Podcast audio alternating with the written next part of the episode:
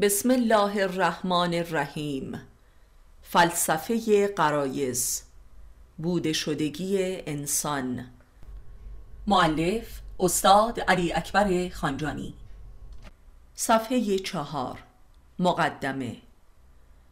آنچه که به طور کلی وجود یک چیز نامیده می شود مطلقا جدای از ماهیت و خسائل و خواص آن چیز نیست. و منهای اینها از وجود آن چیز موجودیتی متصور نیست. تفکیک وجود و ماهیت یعنی صفات در عالم فلسفه منشأ همه انحرافات جهان فلسفه بوده است. چون این تفکیکی یک تفکیک محض ذهنی می باشد که حتی خود ذهن را نیز گمراه می کند و موجب می شود که ذهن حقیقت را از واقعیت جهان جدا جستجو کند. و این خرافه است که از جهان فلسفه به اعتقادات مذهبی نیز وارد شده و پدید آورنده مذهب خرافی نیز بوده است که گاه کباده عرفان هم بر دوش می کشد. وجود انسان جز قرایزش هیچ نیست. قرایزی که برخی به صورت کردار و برخی به صورت طبع و صفات درک می شود. در اینجا منظور از غریزه هر آن چیزی است که در خلقت ذاتی انسان سرشته و به وی داده شده است نه از بیرون بلکه از اعماق ذاتش. در اینجا قرایز به عنوان منابع جبرهایی که وجود را از درون و برون مصادره کرده اند عبارت است از همان جبر وجود و به وجود آمدن که این جبر در مفهوم دقیق ترش ذاتا یک هدیه است. هدیه وجود. و این هدیه کلی در دهها و بلکه صدها هدایای جزئی تر بر انسان وارد شده و از او بروز می کند گرسنگی و خوردن خستگی و خوابیدن لذت جنسی و همخوابگی تجربه گرایی و بازی کردن خشونت گرایی تعمیر و تزئین میل به معاشرت و نیز میل به تنهایی. تخیل و اندیشگری طبیعت دوستی تفنن و تنوع طلبی.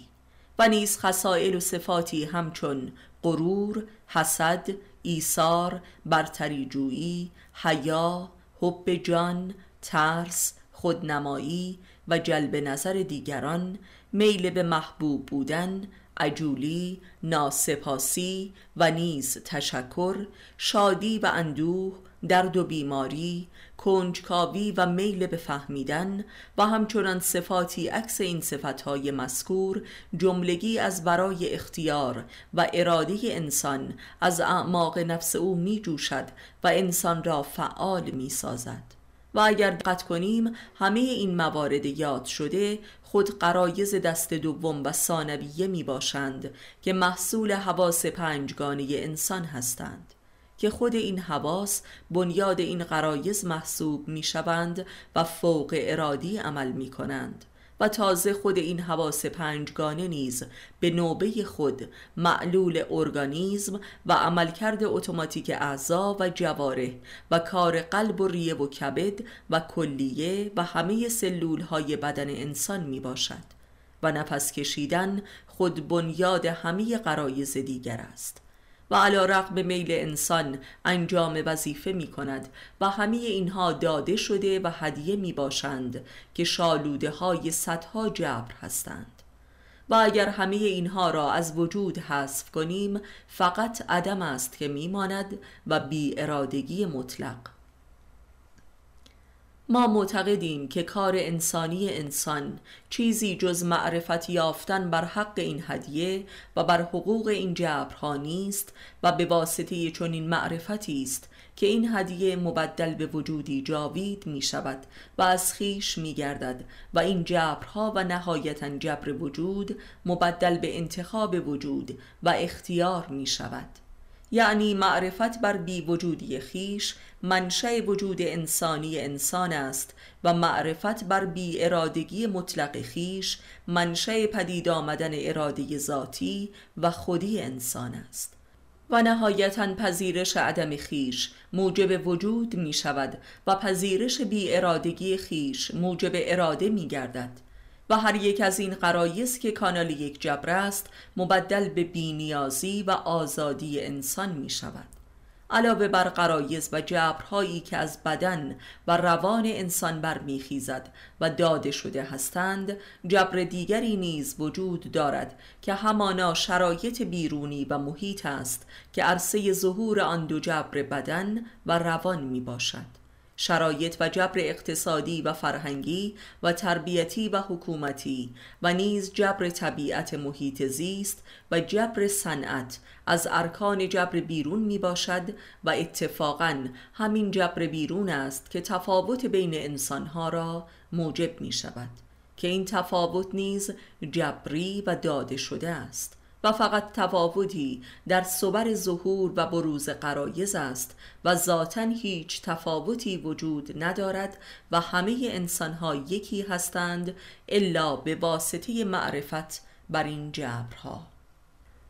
فصل اول جبر بدن. یک نفس کشیدن. جبر بدن همان جبر بودن است و اصلا واژه بدن مخفف بودن است. در حیوانات و نیز انسان متکی بر نفس کشیدن است و بدون نفس کشیدن انسان کل بودنش را از دست می دهد و سایر قرایز و جبرها نیز جملگی از میان می روند و کل بدن بودن و بودن بدن منحل می گردد و تبدیل به آب و خاک و هوا می شود نفس کشیدن همان جبر نیاز انسان به هواست و هوا در عالم محسوسات نابوده ترین چیز هاست و از در محسوسات هوا مترادف با عدم است. پس بدن بودن محتاج چیزی است که وجود ندارد. یعنی بودن انسان برای بدن بودن محتاج به نبودن است.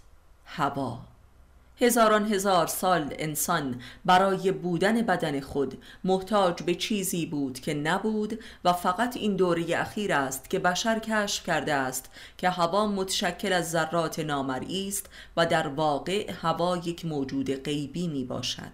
پس انسان به هر حال برای بودن عینی خود محتاج به چیزی است که عینیت ندارد. این مادی ترین و ملموس ترین بیان از این حقیقت است که وجود از عدم است و این منشه همه جبرها می باشد و این حقیقت بسیار تلخ و کشنده است که انسان برای بودن در یوزه نبودن باشد. یعنی برای دیده شدن خود محتاج چیزی باشد که دیده نمی شود نیاز انسان به خدا نیز در ادامه تکاملی همین وضعیت است و این وضعیت عین واقعیت است. هوا یکی از جبرهای مربوط به شرایط محیط و طبیعت بیرون می باشد. هوای مناطق کوهستانی و مرتفع و سردسیر هوای مناطق کویری و خشک. هوای مناطق جنگلی و مرتوب هوای مناطق حاره. و هر یک از این هواها بودن خاصی از بدن را موجب می شود و بدن بودن به واسطه هر یک از این انواع هواها نه تنها رنگ و شکل خاص به خود را می گیرد بلکه طبع خاصی را کسب می کند که موجب قرایز و جبرهای روانی مخصوصی می گردد و خسائلی مثل خشونت و یا لطافت طبع به شدت تحت تأثیر و معلول انواع هواهاست. و در واقع آنچه که هوای نفس نامیده می شود در گرایشات و ظهور و بروز گوناگونش تحت تأثیر هر هوایی موجب تیپ و شخصیت مخصوص به خود می باشد هوای درونی انسان و هوای بیرون از انسان. پس می بینیم که نفس انسان چه ارتباطی با نفس کشیدن انسان دارد. نفس و نفس. و نیز می‌دانیم که هر کسی به نوع خاص خودش نفس می‌کشد. سرعت و شدت و قلزت نفس کشیدن و کوتاهی و بلندی هر دم و بازدم بی نهایت درجه شدت و مدت دارد و نیز در هر موقعی از شبان روز و حالات و شرایط و کارهای گوناگون نفس کشیدن هر فردی تغییر می کند در حال خواب، بیداری، نشسته، در حال راه رفتن، کار بدنی کردن، در حال خوردن، در همخوابگی، در حال ترس و امید، در حال تفکر عمیق. پس می‌بینیم که بخش بسیار مهم و بنیادی معرفت نفس مربوط به معرفت بر نفس کشیدن است. یعنی معرفت بر کاری که اینقدر صحب و عادی است که عموما به یاد نداریم که نفس می‌کشیم. یعنی به یاد نداریم که زنده هستیم و صاحب بدن می باشیم این فراموشی از علل بنیادین غفلت انسان نسبت به حیات و هستیش می باشد و این یکی از منابع نخستین جاهلیت و کفر و نسیان است. و حتی می توان گفت که به سر همه غفلت های دیگر است و منشأ جسمانی از خود بیگانگی انسان. این خود فراموشی و نسیان باعث می شود که بدن ما برای ما نه تنها منشأ بودن نباشد بلکه مبدل به جبر بودن شود و جبر بدن با همه قرایز و جبرهای دیگری که از آن برمیتابد. و لذا بدن ما عرصه تجربه زجر و حلاکت ما می شود و لذا هر غریزه که از بدن برمیتابد زنجیری می شود بر وجود ما و ارزای هر غریزه مبدل به سقوط ما در چاهی می گردد و این گونه است که هدیه بودن مبدل به چماق بودن می گردد و لذا به جای تشکر از این هدیه به ناسپاسی و بلکه ادابت با آن مبتلا می شویم و بدین تردید نفس کشیدن ما تبدیل به جان کندن ما می شود و نه تنها موجب زنده شدن ما نمی شود بلکه موجب مرگ تدریجی است. انسان خودش نیست که نفس می کشد بلکه موجود دیگری در درون اوست که نفس می کشد و انسان از نفس کشیدن وی حیات و هستی می یابد انسان زندگی نمی کند بلکه زندگی می شود انسان بوده می شود. دو خوردن. همانطور که نفس کشیدن در هر آن و فلبداعه بانی بدن بودن است خوردن موجب استمرار و تقویت و رشد آن است. آنچه که غذا نامیده می شود و هر نوع چیزی که بر بدن وارد می شود عناصر اولیهش کما بیش به طور مستقیم و غیر مستقیم در هوا وجود دارد و آنچه هم که مستقیما در هوا وجود ندارد در خاک وجود دارد که درجه تری از هواست و غذایی که از آن به دست می آید تحت شعاع هواست که بدون هوا و عناصر موجود در آن و نور آن غذایی از خاک به دست نمی آید. بدن انسان هم هوا را میبلعد و هم خاک را به صورت مواد معدنی به مصرف میرساند و هم گیاه را که از خاک برمی آید و هم حیوانات را که از گیاه پدید آمدند و نهایتا سایر انسانها را نیز به گونه های متفاوتی به مصرف خود میرساند. به صورت عاطفی، فکری، مالی، استثماری، استبدادی، وراثتی و حتی از طریق به قتل رسانیدن آنها. پس هر بدنی از بودن به شیوه های بسیار متنوعی سایر بودنهای بدندار را به مصرف میرساند و نهایتا از کل بدن جهان هستی برخوردار است تا بتواند بدن بودن خود را حفظ نماید. به همین دلیل به میزانی که این مصرف کاهش مییابد بدن بودن و بودن بدنی نیز رو به کاهش می رود و با مرگ مهلت بدن بودن به عرصه بودن بدنی به پایان می رسد و با مرگ هر آنچه که انسان در بدن بودن خود ذخیره نموده را به بدن کلی جهان پس می دهد هم از لحاظ مادی و هم از لحاظ معنوی. تمام خوب و بدی را که بلعیده باز میگرداند. در واقع هر کسی با مردنش هم به لحاظ مادی و هم به لحاظ معنوی به دست بدنی بازماندی جهان می آید این مفهوم کلی وراست است.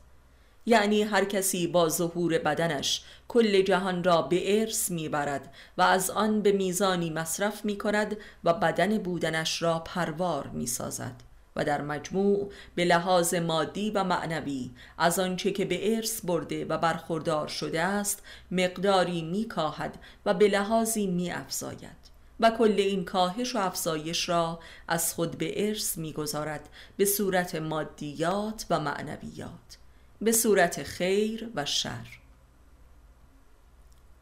غریزه خوردن و به مصرف رسانیدن از جنبه های گوناگون مادی و معنوی و نیز غریزه باز پس دادن به گونه دیگر در واقع به لحاظی به مفهوم دو نوع جبر می باشند جبر بودن و جبر نبودن جبر بدن و جبر بی بدنی گو اینکه به زور به خورد انسان داده می شود و بدون اینکه او بخواهد و بفهمد آنچه که خورده را در خود تبدیل به کالاهایی دیگر می کند و علا رقم میلش به دیگران وامی گذارد و می رود و اینکه آیا در قبال این زحمت چه چیزی نصیب خودش می شود و اینکه آیا اصلا به غیر از کل این ماجراهای خوردن و باز پس دادن حس و موجودیتی در انسان وجود دارد و یا در آخر کار به وجود می آید و باقی می ماند و اگر این سؤال هایی به قایت کافرانه پاسخی واضح و مسلم نیابد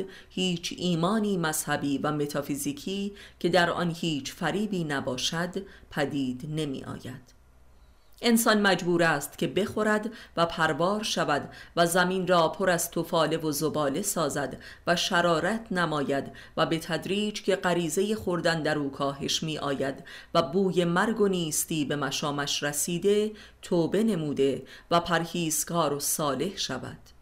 بدین لحاظ حتی چنین مذهب و تواضع و پرهیزکاری نهایتا خود نوعی غریزه و محصول قرایز و جبرهای بودن بدن است. در اینجا می توان مذهب را نیز در عامه بشری که معمولا محصول نیمه دوم عمر است یک غریزه ای از سر ناچاری و محصول غریزه پیری و سستی دانست. غریزه ای که از ضعف و حقارت و بیماری و کاهش بدن سر بر می آورد. همانطور که هر یک از قرایز بنیادی در مرحله خاصی از عمر بروز می کند.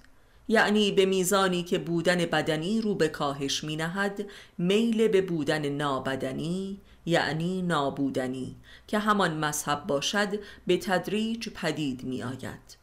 یعنی میل به خدا. هر انسانی بدنهای بسیاری را میبلد و به مصرف میرساند تا خود صاحب بدن گردد و بدنش استمرار یابد و نهایتا بدن خود او مشمول همین سرنوشت می شود تا بودنهای دیگری از عالم غیب بدن یابند. سه جماع کردن آنچه که لذایز خاص بشری نامیده می شود تماما در رابطه با جهان جان و جانداران است خاص انسانها. این لذایز نیز تماما سایشی و لمسی است در شدت و انواع بسیار گوناگونش.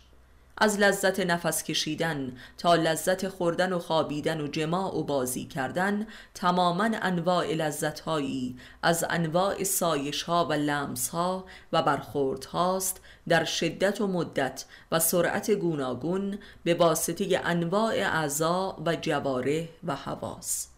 این همان معنای واقعی رابطه است در انواعش.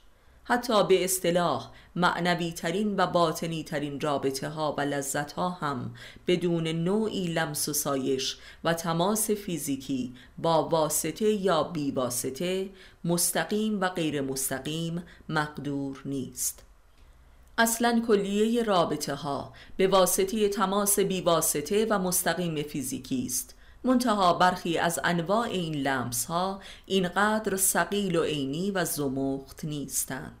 مثلا لذت تماشای یک صورت یا منظره زیبای طبیعت دقیقا لمس نوری چشم انسان از آن منظره است.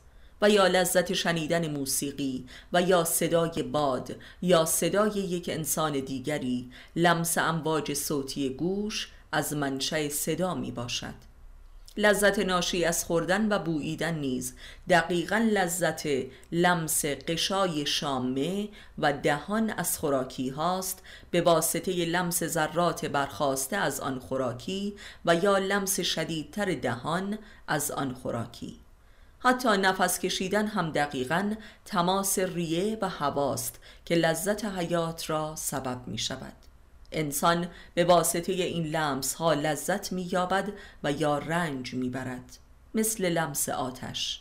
و به واسطه این لمس است که حیات و هستی مییابد و این حیات و هستی خود را درک و احساس می کند و با آن رابطه برقرار می کند با خودش.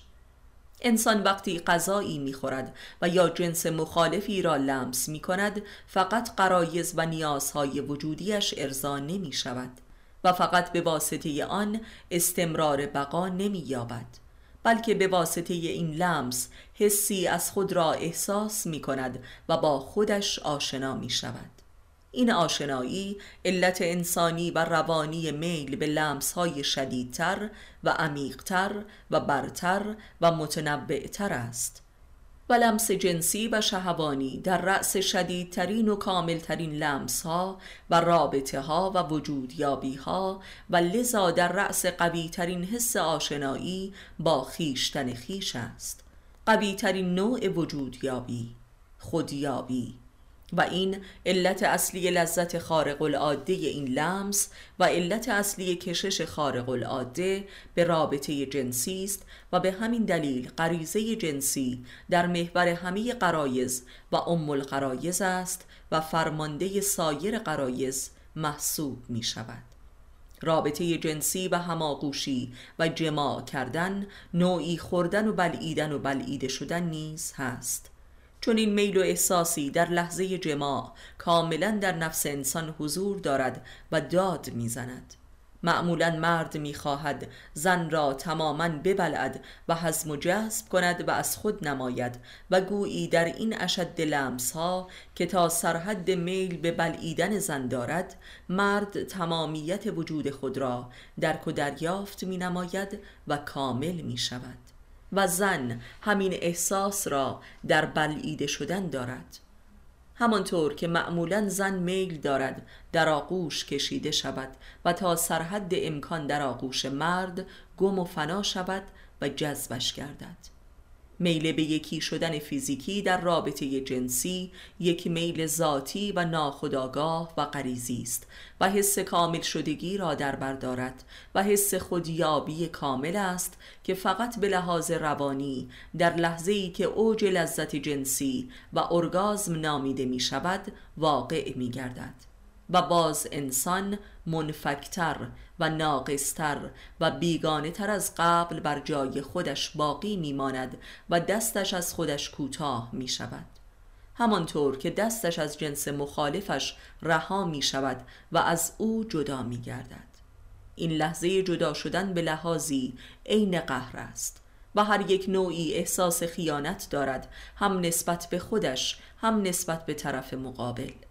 و هم احساس می کند که از طرف مقابل مورد خیانت قرار گرفته است زیرا چرا آن لحظه ارگازم جاودانه نشده است و آن دو یکی نگردیدند. به هر حال پس از ارگازم جنسی دریایی از احساس نامعقول و غیر منطقی از فریب و یأس و تنهایی و خیانت حادث می گردد مثل وعده ای که به آستانه وفا رفته ولی مورد خیانت قرار گرفته است. مثل تشنه که به سراب رسیده است. به بیان دیگر احساس گاییده شدن به معنای عرفی و اجتماعیش. نوعی احساس گناه بسیار شدید که اصلا دلیل منطقی و اخلاقی و دینی هم ندارد ولی پس از ارگازم رخ می دهد و هر بار هم رخ می دهد مسئله خود ارزایی اما واقعی بس عظیم و حیرت آور و بسیار قابل تفکر است که به ندرت دربارش به طور جدی اندیشه شده است لمس فرد از خودش نوازش کردن خیشتن آیا این تنگاتنگ ترین و نزدیک ترین و خودی ترین و بیواسطه ترین رابطه انسان با خودش نیست؟ این مسئله که یکی از تجربیات عام بشری می باشد و کاملا غریزی می باشد و خودش شاید بنیاد معنایی همه قرایز دیگر باشد به لحاظ اخلاقی و مذهبی و عرفی و عقلی در سراسر جهان کمابیش مکروه و ناپسند تلقی شده است چرا؟ حتی از برخی دیدگاه های مذهبی و نیز عقلی و علمی مدرن هم گاه کاملا گناه و یا عملی غیر بهداشتی و خطرناک قضاوت گردیده است و حتی نوعی انحراف اخلاقی و یا بیماری روانی هم تلقی شده است. البته هیچ یک از این مراجع اخلاقی یا علمی و طبی به طور واضح و مستدل و رک سخن نگفتند زیرا دلیل کافی نداشتند و نیز حجت کافی نداشتند زیرا خودشان کما بیش به این مسئله میل داشتند و نتوانستند خود را نهی کنند. استمناع و جلق زدن به گونه های متفاوت و به شدت و مدت متفاوت و با ارزای گوناگون از همان کودکی به طور طبیعی بروز می کند هر بچه ای پس از دهان خود آلت جنسی خود را کشف می کند و از لمس آن لذت می برد و تنها اشتغال فیزیکی و روانی بچه ها تا مدت ها همین دو مسئله غریزی است. گویی انسان در همه دوران عمر خود در لمس آلت جنسی خود شدیدترین عضو و سمت وجود خود را لمس می کند و به نزدیکترین حد آشنایی و لمس از حیات و هستی خود می رسد گویی که انسان در لمس این عضو ذات خود را لمس می کند و لذتی ذاتی و بسیار شدید و عمیق می برد دمر خوابیدن که رایجترین نوع خواب انسان است و نیز لذت بخشترین خواب هاست به همین دلیل می باشد آنها که از لذت جنسی بیشتر و عمیقتری برخوردار می شوند معمولا سایر قرایز مثل خوردن و بازی کردن در آنها ضعیفتر است و از اهمیت درجه چندم برخوردار می شوند تا آنجا که فهمیده شده است بسیاری از متفکران بزرگ و مخصوصا وجودندیشان رادیکال و فلاسفه و عارفان و هنرمندان خلاق و بدعتگذار و علمای بنیانگذار دانش و دین یا از همسران بسیار صمیمی و مخلص و قدرتمند در قوه جنسی برخوردار بودند و به رضایت والا و مکفی در لذت جنسی می رسیدند و یا به شدت به خود ارزایی جنسی جنسی می پرداختند نیچه یکی از معروفترین متفکر رادیکال تاریخ جدید جهان تمام عمر خود ارزایی جنسی داشته و لذا هرگز هم ازدواج نکرده و نیمه دوم عمرش با هیچ زنی هم نبوده است. البته اثبات آماری و مکتوب و مستند امر خود ارزایی در میان متفکران بزرگ جهان کاری نه ممکن است و نه لازم مورد نیچه هم موردی لو رفته از طرف دوستش واگز موسیقیدان بزرگ بود. ولی معلوم نیست که چرا هیچ خیانت و آدمکشی و رزالت و ستمی اینقدر طرحش کراهت ندارد که خود ارزایی این کراهت تاریخی و همه جایی از جانب غیر است و غیر پرستی بشر. از جانب آنهایی که دوست ندارند خود را بشناسند و انسان بودن خود را درک کنند و با خود آشنا شوند زیرا اصلا خود را دوست ندارند و انسان بودن را یک ننگ نابخشودنی می‌دانند و اکثر بشریت این گونه است. تردیدی نیست که خود ارزایی به عنوان یک اعتیاد مثل هر عادت دیگری از جمله عادت به نماز امری ضد انسانی، ضد معرفتی و ضد خلاقیت و مزر و خطرناک است و به ضد ارزش و خواص خود بدل می شود مثل صحبی شدن نفس کشیدن و غذا خوردن و همخوابگی و عبادات و امثالهم. صحویت عرصه نسیان خود فراموشی است و عرصه جهالت و جنون است. پس باید گفت که قرایز و در رأس همه آنها غریزه جنسی کانال ارتباط انسان با حیات و هستی خیش است. عناصر و عوامل و سرپلهای به خودآیی انسان. ممکن است سوال شود که همه این قرایز در حیوانات هم هستند. و شبیه ترین آنها در میمون ها وجود دارد. ولی چرا موجب به خود آیی آنها نمی شود و تبدیل به خود آگاهی نمی گردد و آنها را بر بودنشان شاهد و آگاه نمی کند و طبع و خلق و خوی و صفات بشری نمی یابند. یعنی تفاوت قرایز انسان از سایر حیوانات چیست؟ این قرایز ذاتا هیچ تفاوتی به نظر نمی رسانند. میل جنسی انسان و میمون و چهار پایان از ماهیتی واحد است. فقط شدت آن بیشتر است و نیز ناکامی آن. شدت نیاز و ناکامی. به نظر می رسد که این فقط یک تفاوت کمی است. ولی همین تفاوت به ظاهر کمی موجب یک تفاوت کیفی عظیم گشته و انسان را به طور کلی از همه حیوانات دیگر جدا ساخته و دارای سرنوشت دیگری نموده است. همین تفاوت موجب تاریخ شده است. موجب معنویت و مذهب و ادبیات و هنر و تمدن و جنون و بیماری های لاعلاج و فساد و ستم و خودبراندازی. و از همه بارستر تکنولوژی و صنایع قول پیکری که آسمانها را می گشاید و در کرات دیگر در جستجوی اقامت است و زمین را در شعن خود نمی یابد و نیز همه حیوانات و زندگان روی زمین را بی هیچ قید و بندی به مصرف میرساند و حیات را بر روی زمین به نابودی می‌برد. اینها همه محصول همین تفاوت به ظاهر کمی و اندک است. هر غریزه ای که در انسان هست در سایر حیوانات هم وجود دارد. حتی غریزه عشق و تعلیم پذیری. امروزه تقریبا همه حیوانات به واسطه انسان انواع تعلیمات را کمابیش میپذیرند. میمون، فیل، اسب، خرگوش، مار، زنبور و غیره. ممکن است بگویید که انسان است که آنها را تعلیم می دهد و نه خود آنها نسل خود را. ولی باید بدانیم که بچه انسان هم به واسطه انسانهای مسنتر تعلیم می بیند و به واسطه خودش تعلیم نمی بیند بهتر است که حیوانیت یعنی عرصه جان را به صورت یک جریان و طیف واحدی از مرحله جانداران تکیاختهی تا درختان و خزندگان و پرندگان و پستانداران و میمونها تا انسان و گروهها بشری در نظر بگیریم تا غریزه و مراحل آن را بهتر درک کنیم.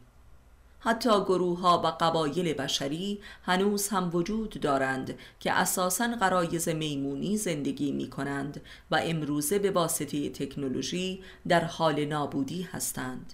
در گذشته تمدنهای آدمخوار هم بودند. قرایز در وجود انسان به لحاظ ماهیت بسیار شدیدترند و سیری ناپذیرتر و حریستر و لذت پرستر و نیز ناکامتر. شاید بتوان ناکامی قرایز را تنها ویژگی قرایز بشری نسبت به سایر حیوانات دانست. همین ناکامی زمینه حریص شدن قرایز است. شکمی که احساس سیری نمی کند همواره حریص است و نیز زیر شکم. این سیر ناپذیری البته دلیل علمی و عقلی و مادی و حیاتی ندارد. بشر به لحاظ نیاز حیاتیش مثل هر حیوان دیگری حدودی دارد ولی این نیاز حریسانه و اشباع ناپذیر دلیل مادی و طبیعی ندارد بلکه وضعی کاذب و جنون آمیز است. بشر برای حفظ و حراست خود از سرما و گرما مثل هر حیوانی فقط نیاز به لانه ای دارد و نکاخ به نظر می رسد که قبای هوشی حاکم بر قرایز و حیات جسمانی و اراده حاکم بر نظم حیاتی بشر مختل و رنجور و بسیار ضعیف است. به لحاظی علما و به خصوص پیامبران فقط برای بیدار کردن این هوش و اراده و نظم ذاتی ظهور کردند و احکامشان تماما برای کنترل این قرایز است و نه چیز دیگری. زیرا همین عدم کنترل و هوش غریزی موجب همه فساد و ستمها و بدبختی های بشر است همانطور که مثلا در قرآن بسیاری از مردم در مقام پایین تر از چهار پایان توصیف شدند ولی آیا دین و شریعت ها در طی هزاران سال موفق شده اند تا لااقل آن اراده و هوش و انضباط و کفایت حیوانی را در انسان بیدار کنند؟ ظاهر تاریخ و ظواهر تمدن معاصر جهان عکس این موفقیت را اثبات می کند. به نظر می رسد که حتی بشر در طول تاریخ مستمرا ناکامتر و لذا حریستر گردیده است و بیهوشتر و بی اراده تر و دیوانه تر گردیده است و بر علیه مذهب هم شوریده است حتی مذهب فطری و خصوصی. و فلاسفه جدید جهان هم اکثرا از این شوریدگی حمایت کردند و معتقد به ظهور و بروز بیقید و شرط قرایز بشری گشتند. فلسفه و روانشناسی های جدید هم به لحاظ درونی و تکنولوژی هم به لحاظ بیرونی امکان این بروز بیپایان قرایز را فراهم نمودند و جهان امروز را پدید آوردند. انسان به مسابه بروز بیپایان و بیقید و شرط قرایز تا سرحد جنون و نابودی و خود براندازی قرایز تا سرحد نابودی حیات بر روی زمین. در اینجا هیچ نظر و حکم اخلاقی در کار نیست و تلاش فقط برای فهم روشنتر قرایز بشر است. افراط در خوردن موجب رنجوری دستگاه گوارش و بروز امراض می گردد که خوردن را در حداقل نیاز واجب حیاتی هم ناممکن می سازد و رژیم های غذایی پدید می آید تا آنجا که غذا تبدیل به دوا می شود یعنی لذت مبدل به درد می شود افراط در شهوت جنسی نیز همین عاقبت را در پی دارد و به نفرت جنسی و انحرافات و جنونها و عذابها و بیماریهای جنسی ختم می شود عذاب جنسی. سایر قرایز نیز همین طورند اشرافیت به درویشیگری و هیپیگری و ریاضت و خودکشی منجر می شود لذت بازیگری به ماجراجویی هایی مهلک و عذاب آور تبدیل می شود خوردن به خورده شدن گاییدن به گاییده شدن بازی کردن به بازیچه شدن و بودن به بوده شدن. در میان فلاسفه کل تاریخ بشر شاید هیچ کسی چون نیچه مسئله قرایز ذاتی بشر را مورد توجه جدی قرار نداده و شناخت آن را به مسابه بنیاد تفکر درست تلقی ننموده است. به زبانی می‌توان گفت که مجموع آثار وی تماما بر محور شناخت و بازنگری جوهره و عملکرد قرایز می باشد و نهایتا این تلاش و توجه مادام العمر بی تا آنجا که آثارش نشان می‌دهد به نیهیلیزم و قدرتگرایی جنونآمیز قرایز منجر می شود همچون نبرد مالی خولیایی خدایان در وجود انسان. و این نبرد بدون اینکه به انسان مربوط باشد وجود انسان را تسخیر نموده و بر سرش خراب می کند بدین لحاظ بایستی فلسفه نیچه را واقع گراترین و انسانی ترین فلسفه کل تاریخ دانست که فلسفه را از آسمان به زمین وجود انسان یعنی بدن انسان کشانید و همه معارف علمی و فلسفی و مذهبی را متوجه و مسئول قرایز بشری نمود تا تکلیفش را روشن کنند و بعد بروند سراغ کارهای مهمتر. و تا به امروز هیچ یک از فلاسفه معروف نتوانستند به هیچ یک از صدها سوالی که نیچه درباره قرایز مطرح کرد پاسخی روشن دهند. کل روانکاوی به لحاظی تحت تأثیر نیچه اوج گرفت ولی پنداشت که نیچه حامی افسار گسیختگی قرایز است و واقعیت زندگی عمل نیچه را نادیده گرفت. نیچه در بسیاری از آثارش عمدن و با آگاهی و لجاجت قرایز را به قداست کشانید تا قداست های خیالی و ادعایی و ریایی عالم فلسفه و مذهب آمیانه را لوس کند و از ارزش بیندازد تا چشم بشر را به واقعیت جسمانی و نیازهایش معطوف دارد و بدین لحاظ آغازگر موج عظیمی از خودشناسی واقعی گردد. تا متافیزیک و عرفان اشراقی و حق باز را رسوا کند. در قرآن آمده است که هیچ رسولی به سوی مردم نفرستادیم مگر اینکه حقی را که در نزد مردم است تصدیق کنند ولی اکثر مردم این حق را انکار نموده و رسولان را تکذیب کردند. این حقی که در نزد بشر است حق قرایز است. و بشر جز قرایزش هیچ نیست و راه از خود تا خدا را به پای قرایز و به واسطه و انرژی قرایزش تعیین می کند. بدین لحاظ نیچه را بایستی پیامبر آخر و زمان دانست و خودش هم این رسالت خود را آشکار کرد. و هیچ کس چون نیچه در تاریخ جدید جهان نشان نداد که دانش مدرن اروپا و دموکراسی ها و سوسیالیزم و لیبرالیزم و تکنولوژیش ادامه بسیار معدبانه تر و ریاکارانه تر تکذیب آن حق وجود انسان است و در عین حال فقط و فقط در خدمت اشاعه و تقویت جنون آسای بروز و ظهور قرایز است. یعنی تمدن جدید اروپا را. همان مسیحیت ریاکار و منافقی دانست که قرایز را منکر بود و اینک در حال اشد این انکار به آن مبتلا شده و قربانیش می شود. این قربانی شدن عذاب انکار این حقیقت است. حقیقت قرایز. و نیز همه شریعت ها و احکام دین جز بر مدار راه و رسم بروز قرایز نبوده است که اکثر مردم منکر این احکام شدند یا به واسطه زهد گرایی ریایی یا به واسطه انکار علنی. و در رأس همه قرایز غریزه جنسی بوده که مورد اشد انکار واقع شده است و این انکار اساس فحشای خزنده بوده است. به قول نیچه جان و تن را پست و خار انگاشتند از حساب آن را برون بگذاشتند بدتر از آن دشمنش پنداشتند. این همان دشمنی با خدا و با انسانیت خیش و با حقیقت و تمامیت واقعیت وجود است. همانطور که در قرآن آمده کافران و منکران دین و شریعت انبیا می‌گویند این احکام البته بد نیست ولی به درد ابلهان می‌خورد و ما خود عالمان هستیم و می‌دانیم چگونه زندگی کنیم. زیرا آنها شریعت را که بر مدار مسائل پایین تنه بشر است منکر بودند زیرا اصلا پایین تنه را لایق وجود خود نمی‌دانستند. این تکبر منشأ انکار حقیقت و دین است. در اینجا واضحتر می‌توان حق دینی و دینخواهی و ماهیت عمیقا مذهبی اندیشه و آرای نیچه را دید.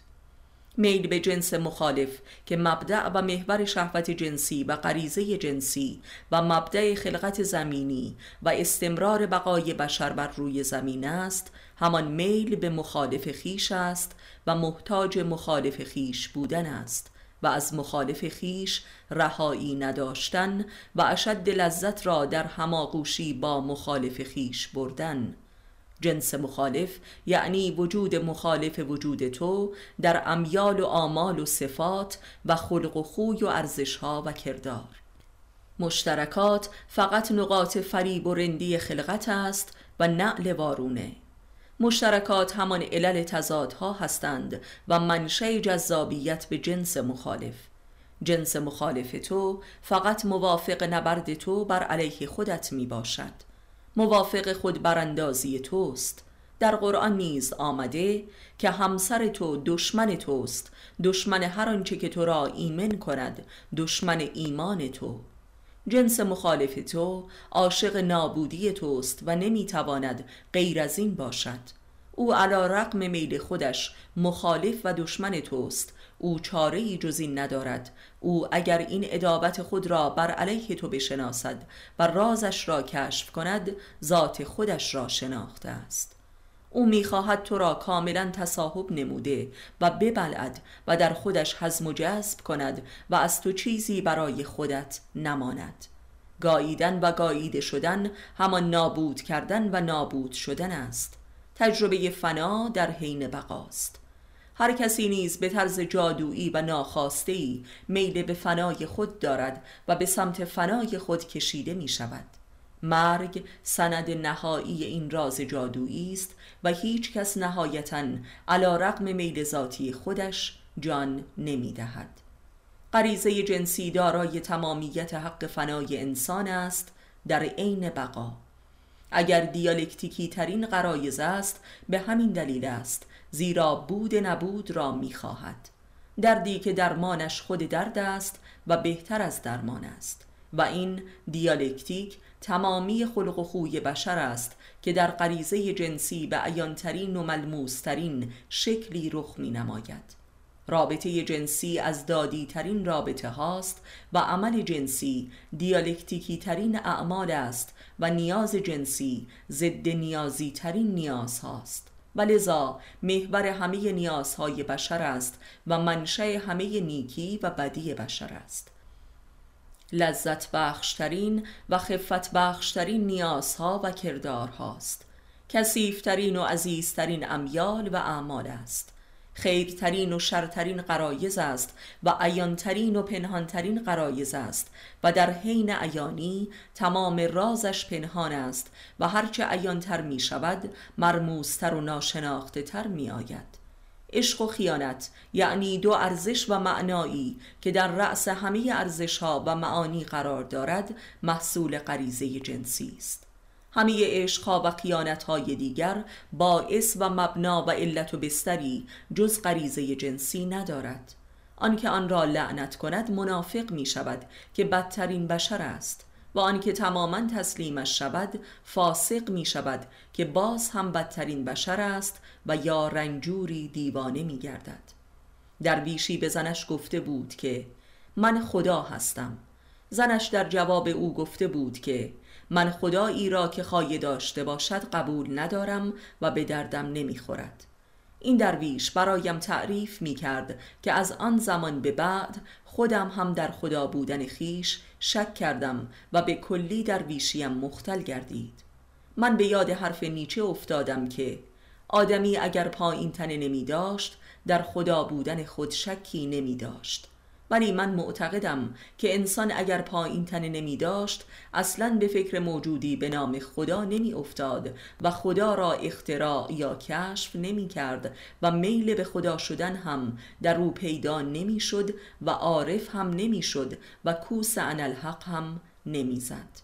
تمام تلاش های بشر برای فائق آمدن بر ضعف پایین تنه و جبران این ضعف است مخصوصا در رابطه با جنس مخالف و همسرش. این علت واقعی و مادی تلاش های مادی و معنوی بشر است که به ندرت به آن پرداخته شده و بلا فاصله متوسل به علل متافیزیکی شدند بدون اینکه فیزیک را فهم کرده و باور کرده باشند. چون این متافیزیکی در مذهب و فلسفه و هنر و عرفان خرافه و جنون و خودفریبی محض است. حتی اگر این متافیزیک نامش فلسفه تاریخ مدینه فاضله کمونیستی باشد. بهشتی که خدا در کتب آسمانیش وعده می دهد فقط عرصه ارزای مطلق قرایز است خاص خوردن و جماع کردن. ولی معتقدان به این کتب آسمانی به طرز حیرت آوری بر علیه این بهشت اسیان کرده و آن را لعنت می کنند و لذا بانی نفاق مذاهب گشتند اینها از خود خدا هم مقدسترند آیا اینها از خود خدا که خالق بشر است عالمترند؟ کافران و منکران آشکار دین به نوعی و به اصطلاح مؤمنان دین هم به نوعی ریاکارانه خود را میفریبند و قرایز خود را لعنت می کنند هر یک به واسطه منطق خاص خودشان خلقت و موجودیت خود را اکراه دارند و لعن می کنند کافران می‌گویند اینها مسائل حل شده است و لذا معتقدین به دین را ابله می‌دانند. در حالی که شبان روز با قرایز خود درگیرند و اسیرش می باشند و هیچ آن را نمی‌فهمند و نمی‌خواهند بفهمند. در حالی که تمام هم مقم درونیشان و همه تلاش های بیرونی آنها در خدمت پایین تنه است شکم و زیر شکم. پس اینها مسائل حل شده ای نیست که انسان را تمام عمر اسیر خود می کند و روز به روز رنجورتر و ناکامتر و دیوانه تر می کند و به سوی جنایت می کشاند به راستی بایستی به قول نیچه حکمت پایین تنه بنا نهاده شود. روانشناسی و روانکاوی ها در همان شروع کار به این نیت حرکت کردند ولی به سرعت نیت اولیه خود را فراموش کردند و گمراه شدند. ادعی به تقدیس فساد و جنون جنسی گراییدند و ادعی هم به استور پرستی و خرافه های منتج شده ای که هزاران بار خطرناکتر و جاهلانه تر از خرافه های کهن مذهبی است. در رأس همه گناهان بزرگ و نابخشیدنی در همه مذاهب و فرهنگ های حتی نه چندان مذهبی و بلکه ضد مذهبی زنا قرار دارد. حتی یک نیهیلیست و کمونیست هم به شدت یک آدم مذهبی زنای همسرش را نابخشودنی می‌داند. منتها روش های برخورد با آن متفاوت است. و نفس شهوانی بشر. هرگز از میل به زنا در امان نیست و محور همه دقدقه ها و مسائل زناشویی هم همین امر است. و هیچ کس نیست که به همسرش مشکوک نشده باشد و هر خیانت دیگری قابل بخشش است الا زنا. این نابخشودنی بودن ربطی به اعتقاد و فلسفه و فرهنگ های سیاسی اجتماعی ندارد. و هر کسی به نوعی این خیانت را پاسخ می دهد تن را به غیر سپردن. تن چیست و غیر کیست؟ آیا تن همسر همان خیش و خیشتن است که دیگران غیرند؟ گاییدن و گاییده شدن در رأس زشتترین واشه ها و فحاشی ها و تهمت ها قرار دارد و این یک فرهنگ جهانی بشر است و تلاش بشر مدرن برای فائق آمدن بر زشتی این واژه و معنا فقط وی را یک ریاکار و دیوانه ساخته است و حس این زشتی اندکی هم کمتر نشده که بیشتر هم شده است. زندگی خصوصی حوله و مسواک خصوصی قاشق و بشقاب خصوصی لباس خصوصی و مخصوصا لباس زیر که به تن تماس دارد. رخت خواب خصوصی اتاق خصوصی خانه خصوصی زن خصوصی اتومبیل خصوصی املاک و اموال خصوصی و تن خصوصی. خصوصی و خاص و مخصوص و متخصص و اختصاص و خصلت. و نهایتا قبر خصوصی. انسان حتی بیزار است از اینکه هم نام او زیاد باشند. اسم مستعار محصول این بیزاری است و خصوصی سازی. و هر کسی که بر این خصوصیت من وارد شود آن را ببیند و اسرارش را بداند و یا آن را لمس کند و اینکه بخواهد آن را عام کند خیانتکار و دشمن است و مستحق نابودی. و هسته مرکزی این خصوصیات همانا تن است. و لذا آن چیزهایی که به تن من نزدیک تر است و تن من آن را مستقیم تر لمس می کند خصوصی تر است و فقط حرمتش واجب تر می آید و متجاوزین به آن غیر قابل بخشش تر می آیند و خصوصی ترین چیز زنده ای که تن من آن را اوریان لمس می کند همسر است. پس همسر هر کسی خصوصی ترین و منی ترین و تنی ترین چیز هر کسی است و این است که زنا نابخشودنی ترین تجاوزات به من است. اگر بخواهیم این تن پرستی و من پرستی و خصوصی پرستی را بر حق ابدی بدانیم پس بایستی خصوصیات هر کسی را مطلقا مقدس و بر حق بدانیم و خصوصی سازی را در جنبه مادی که همان امپریالیزم و جهانخواری است را نیز بر حق و مقدس بدانیم. و اگر بخواهیم این امر خصوصی سازی نفس را ناحق بدانیم پس جهانخواری و سلطگری و دنیا پرستی که آثار تن پرستی و من پرستی است و آفاق بی انتهای خصوصی نمودن جهان است و سیر هر نوع میل به تملک خصوصی کاملا ناحق است. و لذا زنا هم اگر بر حق نباشد لاعقل ناحق نیست. به هر حال بایستی بین این دو یکی را انتخاب کنیم و یا وضعی بینابینی را که وضعی بازیچه و بری از هر نوع میزان و معرفت و باوری است که جز پوچی و بتالت عقل و حکمت نتیجه دیگر ندارد. در اینجا شریعت و نیز نفس پرستی و بیدینی به یک میزان زیر سوال قرار دارد. مگر اینکه بگوییم که امپریالیزم و نفس محصول شریعت و دین و حقیقت است. ولی اگر چنین بگوییم پس چرا در جهان امپریالیزم و در نزد همه نفس پرستان قدیم و جدید نقض شریعت و خاص زنا امری رایجتر است و بلکه تبلیغ هم می شود به هر حال داییان و مبلغان و فلاسفه دین و دنیا هر دو به یک اندازه در مقابل این سوال مسئولند. آنان که می‌گویند برخی از مالکیت ها حلال و برخی دیگر حرامند بیشترین بازی را با دین و معرفت کرده و در عمل همه مالکیت ها را برای خودشان حلال کرده اند حتی زنا را و خوردن مال مردم را. و اما آنهایی را که کلا مالکیت را حرام و ناحق و ستم و تجاوز و جهل می‌دانند اگر همسرشان زنا کند اصلا ناراحت نمی‌شوند و یا از او انتقام نمی‌گیرند و او را خائن و غیر قابل بخشش نمی‌دانند؟ این سؤال بی جواب و این تناقض معرفتی یکی از دلایل ذاتی شکست و ضعف و فروپاشی سوسیالیسم علمی و مارکسیزم بوده است.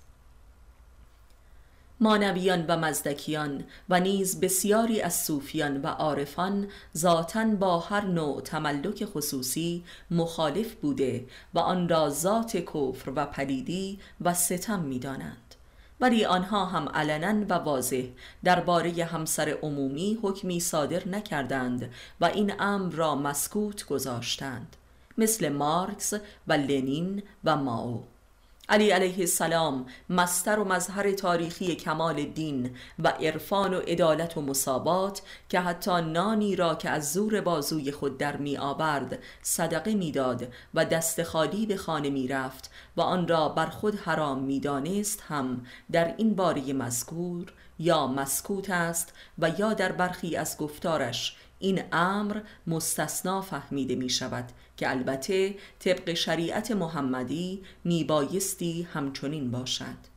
ما در اینجا نه به عنوان یک مسلمان بلکه به عنوان یک محقق سخن می‌گوییم تا حق آشکارتر گردد.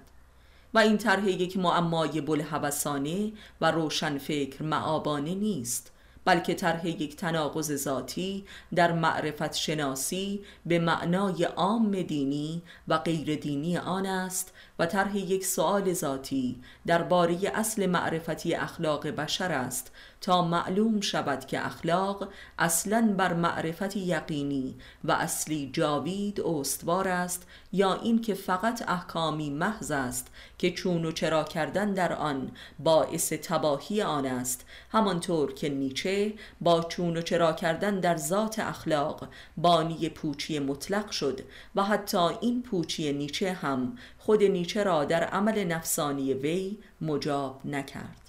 زیرا وی همچون یک قدیس زندگی کرد و از نامزد و معشوقه خود جدا شد زیرا نامزد وی خواستار رابطه غیر متعهد و غیر ازدواجی با وی بود. و همین مسئله نطفه انقلابی در نیچه شد که نیچه را بانی مکتب پوچی مطلق نمود. یعنی نیچه خودش حاضر به زنا نشد. و معشوقش را ترک کرد و هرگز هم ازدواج نکرد. ولی ما بقیه عمرش را صرف ابطال این عمل خود نمود و ثابت کرد که کاری ناحق و احمقانه و خرافی کرده است که وی را ترک نموده است.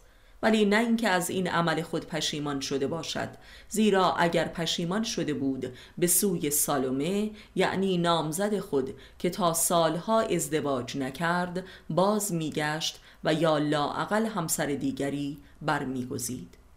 او ازدواج نکرد زیرا تحمل خیانت همسر خود را نداشت و می‌دانست که چون این خیانتی به گونه اجتناب ناپذیر است و در عین حال تمام عمر را صرف این نمود تا ثابت کند که خیانت معنایی ندارد و کل اخلاق بر جهل و جنون و فساد استوار است.